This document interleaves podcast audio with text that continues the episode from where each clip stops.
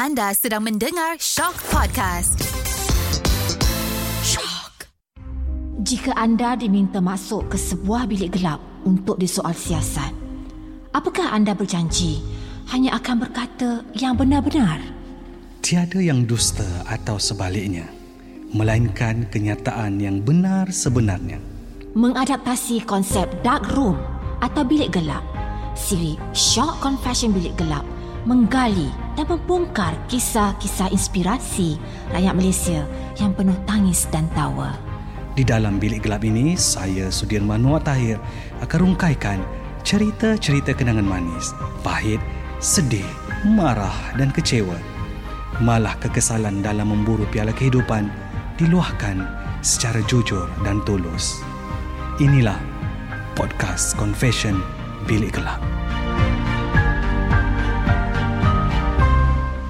Assalamualaikum warahmatullahi taala wabarakatuh. Anda kembali bersama saya Sudirman Muhammad Tahir dalam short podcast Confession Bilik Gelap. Dan istimewanya hari ini, episod pada kali ini, saya bersama dengan seorang individu, seorang artis serba boleh. Ha, semua dia boleh. Berlakon dia boleh, mengacara boleh, menyanyi lagi lah boleh. Kalau saya sebut namanya, semua orang kenal. Di Malaysia, di Singapura, memang dia cukup dikenali. Roslan Shah ataupun saya suka panggil ataupun peminat-peminat suka panggil Cik Lan. Apa khabar Cik Lan? Alhamdulillah khabar baik Sudi Amin Alhamdulillah kesihatan pun Alhamdulillah mm-hmm. terima kasihnya mendoakanlah mm-hmm. kan kita baru-baru ni agak agak terkejut jugalah Cik Lan kan tiba-tiba ah. pap rebah Oh. Memang ada masalah kesihatan ke Cik Lan? Okey, uh, sebenarnya apa yang berlaku ni adalah spontan mm-hmm. dan bukan rekaan ataupun uh, drama berlakon ataupun propa mm-hmm. yang pernah didakwa lah.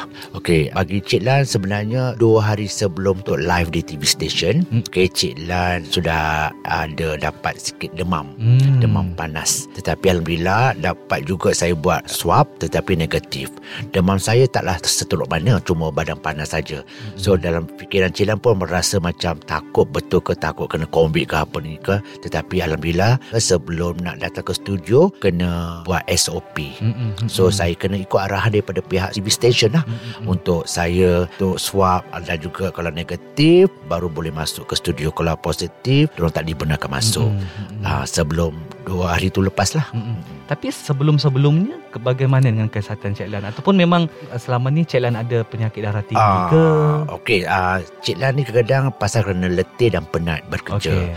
Cik Lan sebenarnya kadang lambat tidur. Mm-hmm. Uh, itu kadang kesilapan Cik Lan lah. Mm-hmm. Uh, tapi banyak orang tak tahu apa yang saya buat. Uh, saya mm-hmm. buat kerja saya lah. Buat persembahan ke apa aktif sangat. Saya pernah berlaku uh, kejadian sebelum di Malaysia. Cik Lan pernah pengalaman juga uh, di rumah. Mm. Uh, uh, macam pening kepala macam dia panggil ada satu words tu saya pun dah lupa dah. Cuma bila buka mata dia berpusing.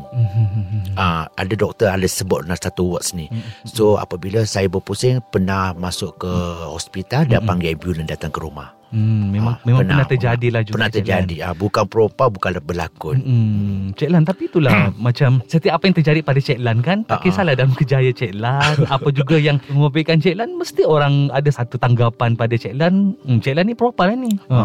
Dah biasa sangat Cik Lan terima benda tu kan? Tak, bagi Cik Lan senang aja. Orang tak tahu apa yang berlaku. Ada segelintir tak semua netizen dan juga ada manusia yang haters hmm. dan juga ada yang tak minat Roslan Shah. Mereka boleh berkata apa-apa. Hmm. Dan juga juga mereka tak tahu apa cerita yang berlaku sebenarnya. Bagi Cik Lai ini adalah sebagai anak seni. Hmm. Seni tu uh, kata orang tu adalah sebagai anak seni ni sebenarnya bersih tetapi hmm. pembawakan ataupun penilaian orang-orang di luar sana ada yang kata negatif dan juga positif. Macam orang suka bukan artis saja, orang-orang biasa, orang hmm. politik, kawan-kawan biasa, orang biasa pun ada juga ada orang suka tak suka. Ini memang adat sebagai anak seni. Hmm. Kita kena terima hakikat dia lah. Tapi Cik Lan kuat Cik Lan ni. Ah, saya kuat kerana saya dah tempuhi. Kadang-kadang dulu ya saya tekanan. Tetapi apabila berlaku baru-baru ni pun saya pun rasa tekanan sikit. Bohonglah saya tak macam rasa kecil. Tapi kerana kejadian ni adalah tidak diduga. Hmm. Dan pingsan tu apabila kejadian tu semasa saya ditemu ramai dengan dua pengacara yang hebat di TV station tu. Mereka berbah dengan lancar. Macam seperti saya dengan Sudir hmm. kita berbual. Tiba-tiba walaupun saya punya badan kejadian tu rasa panas. Okay. tapi saya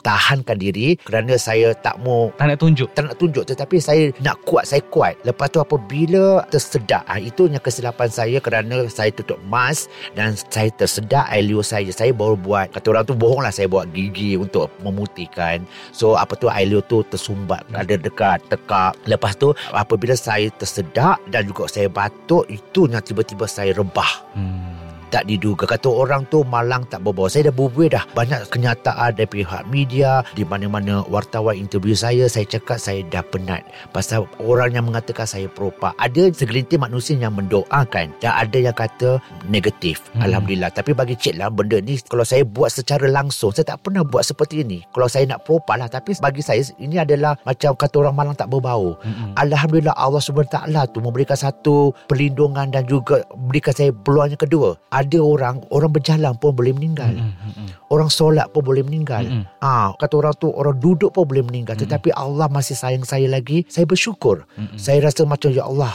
Apabila saya tengok balik video tu memang saya pun tak tahu yang benda ni tular. Apabila kejadian tu saya dah rebah, saya dah jatuh pihak TV station tu iaitu doktor seorang doktor yang menyatakan dia ambil darah saya lepas tu dia orang ambil saya punya BP 220. Hmm. Adakah saya propa ataupun adakah doktor propa? Lepas tu saya pergi naik ambulans pergi ke hospital Sungai Buloh. Adakah saya propa? Adakah saya rekaan cerita? Mm-mm. Menyusahkan saya kalau saya nak buat-buat cerita Mm-mm. yang tak pernah saya terfikir langsung. Mm-mm. Itu yang saya rasa anggapan mereka segelintir yang tak tahu. Saya dah beritahu dengan mereka benda ini saya pun tak tahu apa yang terjadi pada diri Roslan Shah. Sampai ahli keluarga saya di Singapura, peminat saya di Singapura sampai saya pun tak tahu kerana petang tu saya dah masuk ke hospital tengah hari tu, saya handphone tak pegang. Kawan saya malam tu dah datang ah, beritahu dengan saya ah, Cik Lan dah viral. Itulah dah teruk sampai TikTok pun keluar Facebook, mana-mana media sosial. Apa-apa Google semua keluar. Kan sebelum tu saya tak tahu. Lepas tu keesokannya orang cakap saya macam berlakon. Hmm. Ada segelintir. Saya cakap Masya Allah tak apalah. Hak mereka, Hmm. mulut mereka. Topik saya sesuai. Kerana topik saya di Mulut di tu adalah mulut tempayan. Tempayan. Ha. So apabila tu saya terfikir tak apalah saya redah tetapi saya terkilan sampai saya menitis air mata kadang-kadang saya terfikir tapi kata doktor jangan banyak tekanan kata doktor di TV station tu apabila BP saya 220 dia memekik dia Hmm. cakap tolong please do something sekarang ni Cik Lan ni Roslan Shah ni BP dia 220 boleh stroke tapi Alhamdulillah lah sudir Allah tu pilih saya tapi orang tak tahu menilaikan. Orang tahu hentam saja segelintir netizen. Saya tak baca komen-komen tu. Orang screenshot kasih kat saya. Wartawan beritahu kat saya. Ada kawan teman saya beritahu kat saya. Cik Lan memang kecoh. So saya pun tak terlintas langsung pun. Benda ni nak mempopularkan diri saya nak menaikkan nama saya tak Nak terlintas langsung. memviralkan. Ah, nak memviralkan tak ada terlintas langsung. Tapi manusia Malaysia di luar sana memang mudah bercakap. Hmm. apabila tahu aja tengok jatuh dia pun ada parking lah. Ada sekelintir orang screenshot. Ah jatuh ada parking. Boleh ke jatuh boleh parking? Kan so Cik Lan rasa macam Masya Allah tapi tak apa Alhamdulillah lah ramai ada segelintir mendoakan saya rakan-rakan artis popular menghubungi saya Fauzal Latif ah, memberikan kata-kata semangat Alif Sata Ani Mayuni ramai artis-artis lah Fasha Sanda Aidi Aziz ramai lah orang Mm-mm. macam care of saya Saya ingat saya ni artis biasa dah Bukan nak popular pun Tak terfikir nak popular pun Tapi Alhamdulillah Saya terfikir ramai juga orang Sayang. Orang sayang. Roslan Shah eh. Uh, macam mana wartawan Media-media sosial Yang hubungi saya Tanya Cik Lan uh, Orang tanya Cik Lan ni Diorang sayang ada yang doa. So you dapat daripada siapa? Daripada komen-komen. Saya tak baca ke Saya tak perlu nak baca. Bukan tak perlu baca Tak ada masa nak baca. Pasal itu saya sedang Dalam Kata orang tu tengah sakit Mm-mm. Untuk sembuh. So saya kena banyak berehat. Mm-mm. Ha, selepas tu saya dah berehat. Lepas dua hari tu saya dah okey. Hari yang ketiga tu Ada rakan artis Nak bawa saya pergi makan Nak jumpa Nak ajak keluar. Tapi doktor sudah pesan kepada Cik Lan Jangan tidur baring terlalu lama Hmm. Darah tak jalan Tu pasal saya kena keluar ke rumah Hmm. Cik Lan, pada tahap keberadaan Cik Lan dalam industri yang saya kira dah berpuluh tahun juga. Ah, Dah Cik Lan, 25 tahun kan? 25 tahun. Betul ah. Asam garam Mak Cik Lan dah lalui semua Tapi adil tidak layanan mereka ini pada insan bernama Roslan Shah? Bagi saya apa yang kebaikan orang tak nampak Bila orang nampak seribu satu Satu kebaikan kita Satu ribu tu Mereka nampak kejahatan kita Mm-mm. Ini lumrah Mm-mm. Ah, ah, orang tunggu kita punya kesilapan. Kebaikan susah nak dipuji, tapi Hmm. saya tak perlu dipuji. Saya tahu Yang tahu Allah SWT Pasal pengalaman saya Sebagai seorang anak seni ni Duka Saya menjaga arwah ibu saya Sampai meninggal Kebaikan saya tunjuk Bukan nak tunjuk Saya memberikan motivasi Kepada anak-anak. Ha, Baru-baru ni Masa banjir Sampai orang komen Yang tentang saya pengsan ni Orang yang hulu langat Saya berikan bantuan Wang sejumlah tu Yang daripada orang Singapura Saya buat live Saya kumpulkan duit tu Saya berikan di hulu langat Dan juga di Kelang. Baru-baru ini Mereka masuk DM saya Saya yang Cik Lan berikan doa bersabar Cik Lan kuat Dan kami doakan Pasal Cik Lan pernah Membantu kami Di hulu langat Baru-baru ini masa banjir Tapi saya tak terfikir pun Saya cakap benda ni Saya dapat daripada pihak orang Singapura Saya buat live Mereka memberikan sumbangan mm-hmm. ha, Itu kebaikan tu Saya tak nampak Tapi saya taklah nak tunjuk Yang saya ni baik Saya mendemur orang Nak beritahu satu dunia Tak mm. Tetapi Orang ha, nampak Orang nampak ha, Tapi saya akan diam Dan orang menilaikan mm-hmm. hmm. Cik Lan, kita tahu juga kan dalam industri ini bukan saja di Malaysia tapi di Singapura of course tempat kelahiran Cik Lan sendiri. Roslan Shah sangat disenangi di sana kan dan kita tengok juga bagaimana banyak apa orang kata menyanyi, berlakon, mengacara, semua benda Cik Lan buat. Berniaga pun Cik Lan buat. Bila kita nak tahu untuk pendengar confession bilik gelap kita ini Cik Lan kan, kekuatan Cik Lan untuk terus bertahan sampai sekarang Cik Lan. Apa dia? Tak, kekuatan saya senang saja. Saya selalu buat live walaupun saya jarang dah keluar TV. Orang jarang nak mengundang saya. Tetapi apabila apa kekuatan saya ni, saya mesra dengan orang. Hormati, peramah, tak sombong. Ada orang puji daripada depan saya. Eh, saya dapat kenal Roslan Shah, orang tak sombong. Tapi saya tak anggap diri saya ni mm-hmm. popular. Tapi orang anggap saya ni popular. Lagi-lagi tengah viral ni, saya pergi mana semua nak selfie. Termasuk saya pergi jumpa orang pun apa nampak Roslan Shah yang pingsan. Dia dah tahu dah hashtag Roslan Shah pingsan Diorang kelang kabut Hari itu Diorang tak perasan muka saya. Lepas tu ada yang kenal Ada yang tak perasan. Bila tahu tu Roslan Shah Macam saya naik grab. Ah, Pasal kereta saya ada masalah. Saya sepatutnya datang sini Naik kereta. Ah, Tetapi ada masalah Saya naik grab. Tapi bila orang tu nampak Pergi esok buat apa ah, Terus dia tahu Awak ni macam familiar. Ah, Saya Roslan Shah Yang pingsan tu Sanggup dia buat selfie kan? So uh, bukan tu Saya tak anggap lah Benda-benda macam itu So kekuatan saya senang saja. Kita dengan ikhlas Nawai tu Kita kena ikhlas dengan sesiapa Walaupun saya banyak bantu rakan-rakan artis untuk meniaga di Singapura dan saya suka berkongsi rezeki kerana dunia ni sementara eh. Mm-mm. Mati itu pasti, sakit itu pasti. Kita tak tahu kita punya ajal maut bila. So Allah akan berikan kita sebelum kita ditarik daripada Allah SWT nyawa kita, kita kena get ready. Mm-mm. So apa yang amalan kita kita buat. Mm-mm. Bukan nak tunjuk baik, memang kita cik lah pun banyak. Ada kesilapan dengan Allah, ada kejahatan dengan Allah, ada murka. So bagi cik lah sampai umur dah lebih daripada jangka 50 tahun ke atas ni kita kena bersedia sepatutnya sebelum itu tetapi alhamdulillah Allah tu memberikan hidayah mm-hmm. so bagi Cik Lan orang suka tak suka adat itu memang adat sebagai seorang seni tapi depan manis belakang kutuk orang hina orang keji orang caci saya dah puas dah benda-benda ni tapi kena kuat diri kita orang tahu siapa yang rapat dengan Cik Lan tu mereka tahulah siapa Roslan Shah mm-hmm. sebenarnya Cik Lan dalam pada kita terhibur kan dengan celoteh Cik Lan mm. dengan aksi-aksi bersahaja Cik Lan kan ah, betul lah. pernah tidak rasa down Cik Lan tipulah kalau seorang manusia ni tak ada rasa macam tekilan dan rasa macam kesunyian tu ada apa yang orang keji apa yang orang kutuk apa yang orang tak suka kadang-kadang sebagai seorang manusia ni senang saja kita ni kena yakin diri kita mm-hmm. sebagai anak seni kena yakin apa yang dikata orang orang tak tahu cerita mm-hmm. orang tahu menghukum mm-hmm. ataupun orang tahu mengutuk tetapi sebenarnya dalam hadis menyatakan sesiapa manusia yang suka menghina menghukum orang adalah diri mereka telah dihukum daripada Allah SWT.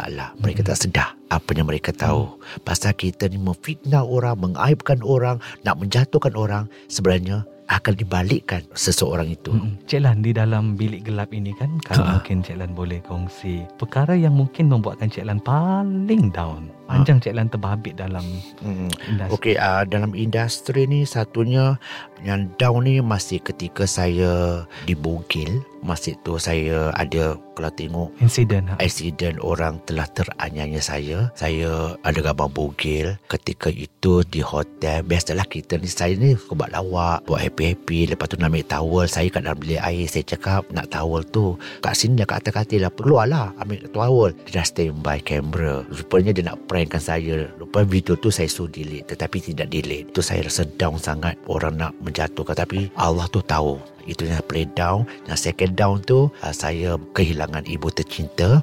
Kalau saya cerita ni orang akan cakap tak habis-habis nangis nak menitis air mata pasal ibu. Ya, saya tetap akan menangis dan juga menitis air mata kerana ibu adalah segala-galanya. Saya tahu Sekali terakhir saya berjumpa dengan Cik Lan di Singapura Ketika itu saya melihat sendiri Macam mana Cik Lan hmm. menguruskan ibunya Kan Cik Lan sehingga ke akhir hayat ibunya hmm. Saya bukan ambil simpati Saya sedih Saya rasa ibu adalah segala-galanya. Memang orang cakap bila cerita pasal ibu je Nak minta saya mata. Itu memang kerana saya sayang. Saya sayang dengan arwah ibu saya. Sampai sekarang saya takat dengan mak sebelum saya datang ke Malaysia ni setiap kali saya akan menziarah kubur untuk doa restu. Hmm. kerana selalunya saya nak pergi ke Malaysia nak cari rezeki saya berdoa dengan ibu saya di atas katil masih dia terlantar sakit di rumah. Kalau di kubur saya bercakap dengan dia saya rasa saya tak rasa macam tak kisahlah orang nak cakap apa ni bukan nak menangis lah sebab tu adalah apa saya rasa benda-benda ni bukan untuk diri saya untuk orang-orang di luar sana Sayanglah mak, hargailah mak kerana kepala kita dikeluarkan daripada rahimnya.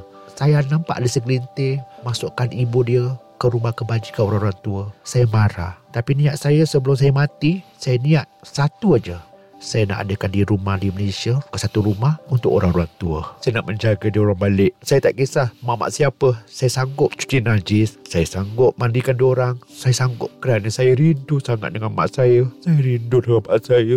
Sampai sekarang lah. Kalau mak memang saya meniti saya mata. Biarlah orang nak cakap apa, cakaplah. Air mata saya bukan air mata orang. Saya rindu sampai sekarang. Walaupun dah dua tahun mak saya dah tak ada. Saya tetap sayang mak saya. Maaf perkara yang mungkin Cik Lan rindukan dengan mak? Saya kalau saya mati, saya nak jumpa dia. Itu aja. Sampai sekarang saya tak dapat mimpi dia. Sampai sekarang mak saya meninggal, saya nak mimpi dia. Tapi tak mimpi-mimpi. Saya tanya Ustaz, Ustaz, kenapa saya tak mimpi arwah mak saya? Dia cakap, mak awak tenang. InsyaAllah dia ke dalam syurga. Tapi, kata Ustaz, InsyaAllah kalau kau mati, kalau kau tak ada, InsyaAllah kau akan jumpa mak kau di pada masyar. InsyaAllah. Itu aja. Mereka tak tahu di luar sana. Sakitnya kalau saya keseorangan. Kalau saya tak ada apa-apa, saya akan teringat mak saya. Apa yang terjadi ni, saya sakit pun saya bersyukur. Banyak orang tanya, kenapa buat stories cerita lah nak lagi pasal mak? Memang tu cara saya. Saya tak peduli kedua orang. Bila sebut nama mak je memang saya akan ingat dan meniti saya mata. Bukan lakonan bukan ambil simpati. Tidak. Walaupun saya solat sedekah Al-Fatihah kepada mak saya saya selalu menangis. Allah saja yang tahu waktu saya di Singapura saya pernah melihat Cik Lan uh, di dalam satu bilik kan Cik Lan Cik Lan menguruskan mak? Uh, peninggalan arwah masa ada di situ Cik Lan simpan. Katil rumah tu sampai sekarang yang dia tidur tu saya tidak buang. Kakak saya cakap buanglah katil. Beli katil baru kasih cantik kat bilik arwah mak. Tapi saya cakap tak nak. Di mana mak saya meninggal kat katil tu? Di situlah saya. Kalau saya mati saya nak kat katil tu. Sampai sekarang saya tidur di katil katil hospital tu. Sampai sekarang saya tak buang Kata kakak saya, adik saya Buanglah kereta tu Beli kereta baru. Saya cakap tak nak. Tempat sini mak meninggal Tempat sini lah aku nak meninggal. Itu saja. Tuhan yang tahu. Dan apa yang tinggalkan Adalah baju dia Yang terakhir. Sebelum dia meninggal Saya dah mandikan dia. Sebelum saya pergi ke show Di Shah Alam Program Datuk Sri Vida hari Khamis malam saya mandikan dia saya cucikan najis dia. Lepas tu hari Jumatnya esoknya saya dah sampai ke KL hari Jumat tu mak saya meninggal. Kata orang dia tak nak tengok kau sedih. Mm-mm. pasal kau dah puas menjaga mak kau. Sebelum hari Khamis tu hari Rabu tu hari Rabu malam tu saya tidur sebelah dia. Itulah hari yang terakhir saya tidur sebelah dia. Saya manja-manja dan peluk dia. Itu saja. Orang tak tahu sakitnya seorang anak yang ibu sudah meninggal. Walaupun saya ada lapan adik-beradik yang jaga kakak saya dengan saya. Adik-adik lain pun ada jaga juga. Mereka tak tahu betapa rindunya Sampai sekarang Apabila saya nampak orang tua Saya sebab Lepas tu saya kasih orang duit. Saya nampak orang-orang tua Saya akan salam cuk tangan. Saya sebab Saya rindu Tak dapat mak saya Orang lain pun saya dapat rasakan. So sekarang siapa tempat Cik Lan Berkongsi rasa Lepas rindu Cik Lan? Tak ada orang saya Nak lepas rindu Saya sediakan Al-Fatihah. Itu saja saya termampu. Saya banyak berdoa. Setiap saya solat lima waktu Itulah arwah nama mak saya dengan arwah bapak saya. Pasal arwah bapak saya orang Malaysia, negeri Sembilan Tampin Johor, mak saya orang Singapura. Tapi setiap kali saya pergi kuburnya, itu pasal saya tak boleh tinggalkan. Hmm. Walaupun saya sudah balik ke rumah mak saya. Saya, saya balik ke Malaysia. Tapi orang tak tahu Sakitnya seorang hati seorang anak Orang tak tahu apa yang berlaku pada diri saya Orang tahu kecam, kutuk Orang menghina saya Tak apa, saya tahu Dunia ini hanya sementara Kita akan jumpa di pada masyar satu hari nanti itu saja. Betapa sayangnya Cik Lan pada arwah mak kan uh. Cik Lan. So bila mak dah tak ada, rasa sangat kehilangan tak Cik Lan? memang besar sekali. Dia lah adalah idola saya. Dia lah ada semangat saya. Saya selalu menyanyi depan dia, berlawak. Dia tahu anak dia macam mana. Saya kadang terfikir, saya berdoa. Saya kalau rindu, saya buka video lama saya dengan dia di atas katil. Masih ada sakit. Dia lah segala-galanya. Saya pun tahu kalau saya mati satu hari, saya nak sebelah kubur dia tetapi tidak boleh kerana di pusara abadi Singapura kubur sudah ditetapkan tapi tak apa saya tahu Allah akan tarik nyawa saya secara sempurna dan dapatkanlah saya jumpa arwah mak saya. Itu saja. Orang yang di luar sana yang masih ada mak bapak, pilih hari dalam mereka. Jagalah mereka sampai ke akhir hayat insyaAllah. Jangan takut saya pernah duit tak ada. Tinggal berapa ringgit Tapi yang paling penting Saya doa Sekali ada. Rezeki itu tetap ada. Pasal Allah tahu Masa COVID-19 ni Duit saya tak cukup Banyak habis. Kad saya hilang Maybank Ada dekat Malaysia. Saya tak boleh keluarkan duit Tak boleh balik. Saya tak ada duit sangat. Duit kehabisan tapi saya doa Allah tu kasih saya rezeki Saya jual berniaga rojak Alhamdulillah Rezeki saya tidak putus sampai sekarang Itu saya yakin diri saya Tak ada duit ke apa Tak apa kerana Allah tahu yang dulu saya pernah berjasa dengan arwah ibu saya. Sampai sekarang saya Alhamdulillah. Rezeki saya tidak putus. Teruskan jaga mak. Siapa yang ada mak masih hidup atau belum mati lagi, belum meninggal, jagalah mereka.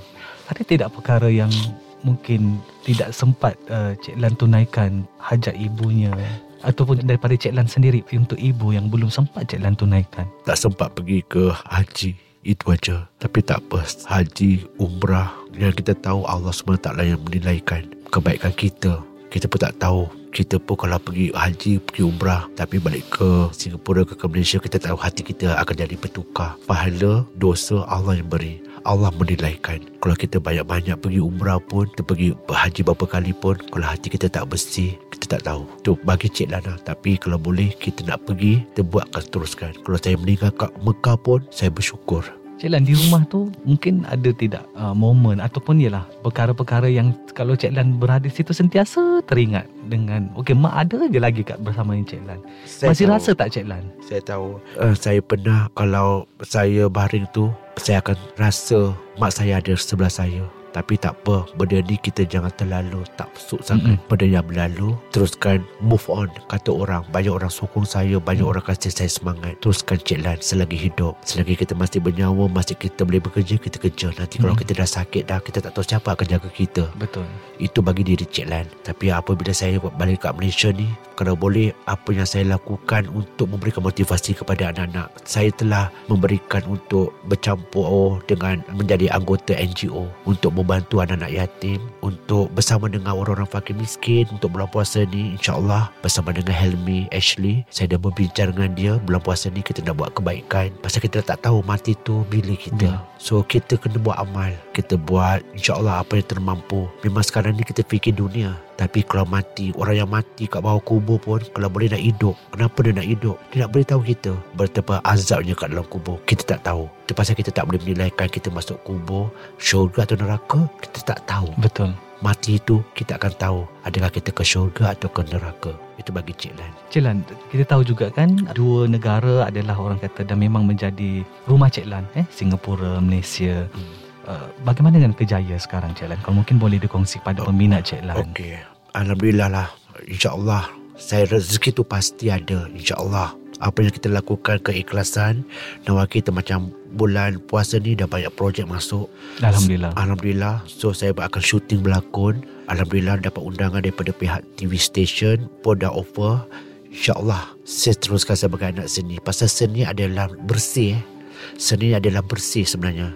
Yang penting kita jangan kasih kotor. Itu aja kotoran tu daripada perbawakan kita. Betul. Kalau kita buat yang baik, baiklah. Kalau kita buat yang jahat, jahatlah. Orang boleh menilaikan. Itunya jadi dapat kecaman daripada netizen. Orang yang suka tak suka tetapi memang ada sebagai anak seni. So akan berulang alik lah Cik Lan ni. Saya insyaAllah saya akan ulang. Memanglah saya dah menetap di sini Mm-mm. ulang alik.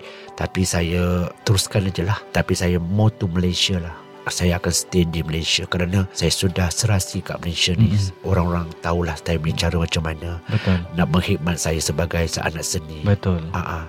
Cik Lan dalam bilik gelap ini juga kalaulah di depan Cik Lan ini ada mak kan Cik Lan mungkin apa Cik Lan nak katakan sekarang ialah melihat anaknya yang orang kata masih terus nak bersama dengan uh, peminat-peminatnya ialah nak menghiburkan Kalau saya ada mak lagi, setiap kali saya balik jumpa mak, mak, Ilan dah balik mak. Ilan balik nak. Mak, cium tangan mak. Mak, cium pipi. Kiri kanan, dahi mak. Kaki mak, kita cium tau mak. Mak, okey tak mak? Itu selalu kata-kata saya kalau Hmm. balik jumpa mak saya. Tapi sekarang tak ada lagi nak kata-kata itu.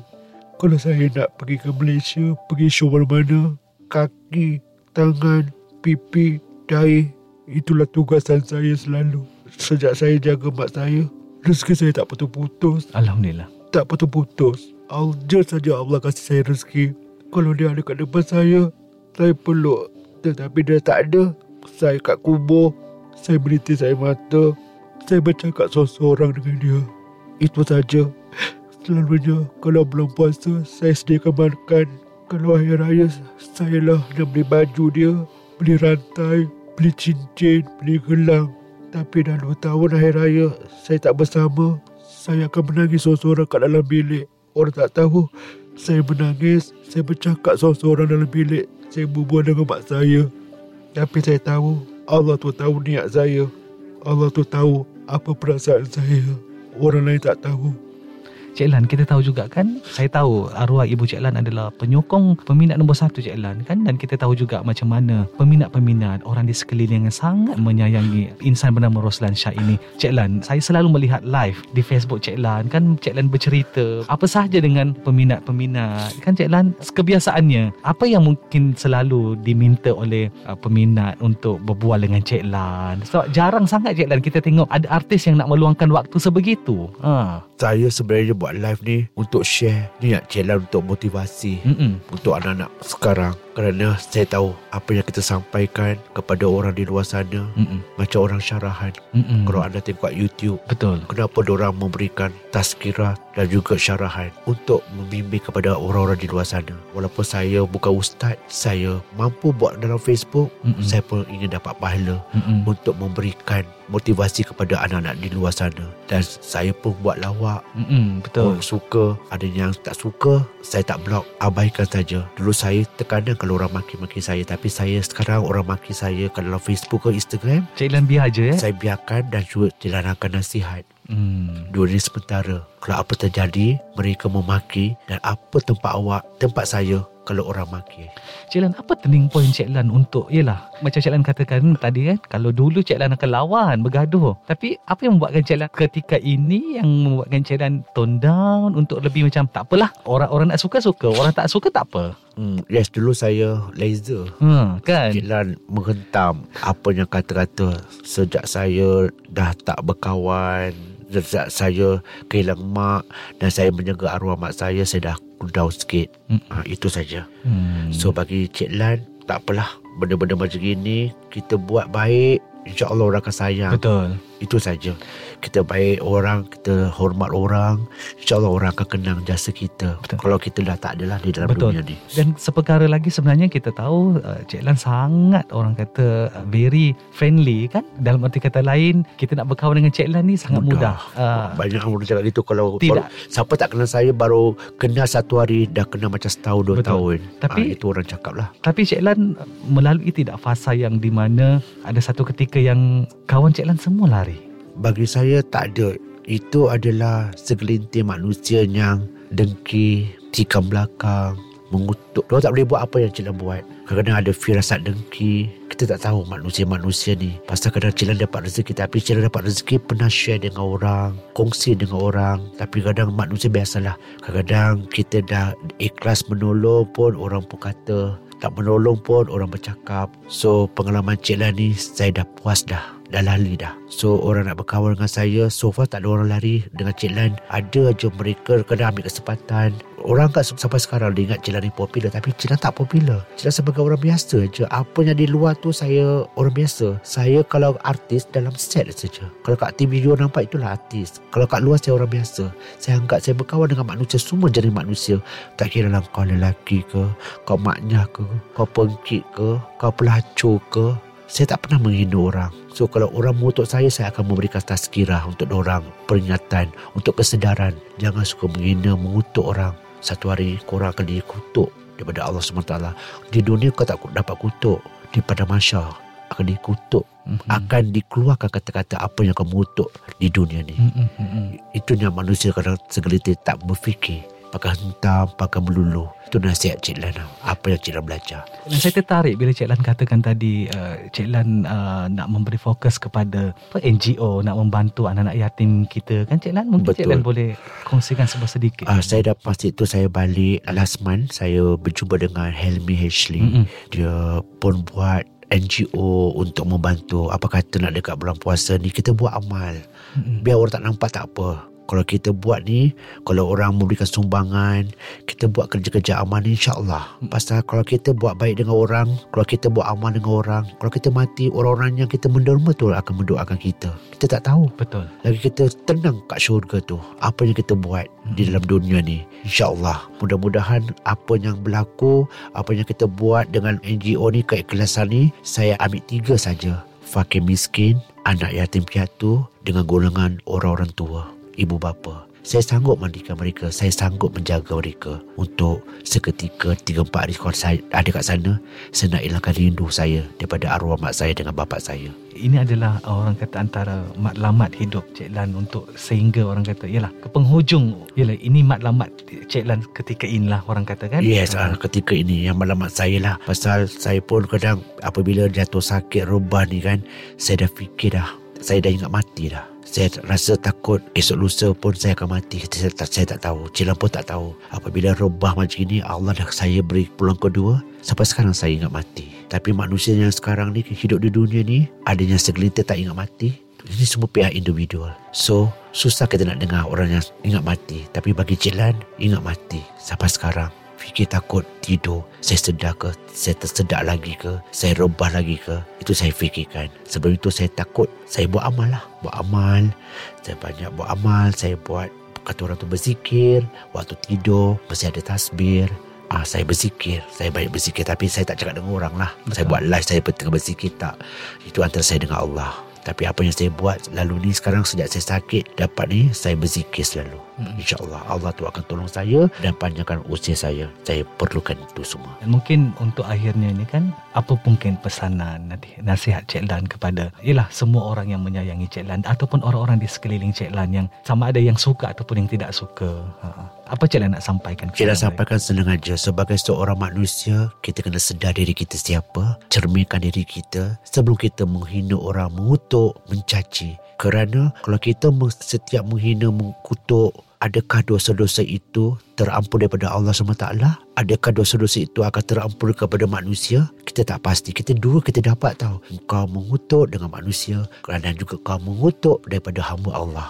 Itu bagi Cik Lan. So apa yang kita duduk di dunia ni sementara saja. Cukup-cukuplah kita pun dah akhir zaman. Dah macam-macam. Kita tak tahu lagi berapa tahun lagi, berapa ratus tahun lagi dunia ni akan kiamat. Kita tak tahu. Kita takut. Biar kita takut dengan Allah. Dengan manusia. Kita berbaiklah. Menghormati antara satu sama lain macam cerita walaupun ada yang sudah tahu Cik Lan ada masalah dengan Sharifah Razia binti Mustafa Ifah Razia. Cik Lan pun dah terbuka hati Cik Lan untuk berbaik. Tetapi atasan dia daripada pihak dia terpulang bagi Cik Lan. Sebelum Cik Lan berakhir, Cik Lan mohon maaf dan memaafkan. Tiada manusia yang sempurna. Saya masih lagi ingat dengan Ifah Razia. Walaupun saya dah terlepas sakit ni pun saya mohon maaf secara terbuka. Kalau Kak Ifah ada di depan Cik Lan sekarang? Saya rasa saya akan nangis. Pasal saya pernah mimpi dia dia cakap kali pertama saya live saya tak pernah cakap dengan orang saya pernah mimpi dia dah tiga kali dah kalau saya depan dia terpulang dia tak nak tegur ke dia jalan saya ke saya akan menangis depan dia untuk berbaik walaupun kontroversi saya dengan Ifah Razia sudah lama saya bergaduh dengan dia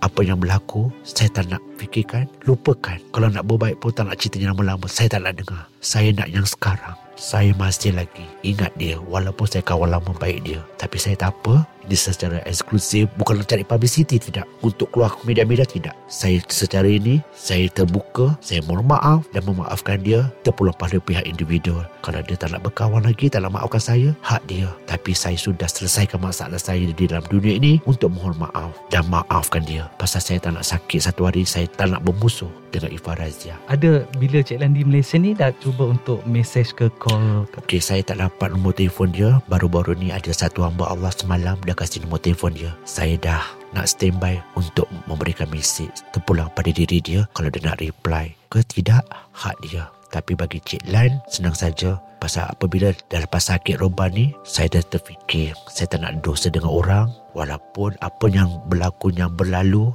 lupakan sekitar. Secara sebagai anak seni sebagai profesional saya tak malu saya mohon maaf. Saya tak malu memaafkan orang. Pasal kita dua-dua pun ada kesilapan. Betul. So bagi Cik Lan It's okay. Tak apalah Kalau nak berbaik dengan dia pun Kalau dia nak berbaik Alhamdulillah Kalau tak nak berbaik pun Tak apa. Janji Saya sudah tunaikan. Cik Lan punya cara Sebelum Cik Lan mati Cik Lan dah tunaikan Untuk mohon maaf Dan minta maaf Dan memaafkan Sesiapa saja InsyaAllah semoga hajat ini uh, InsyaAllah akan dipermudahkan untuk Cik Lan kan?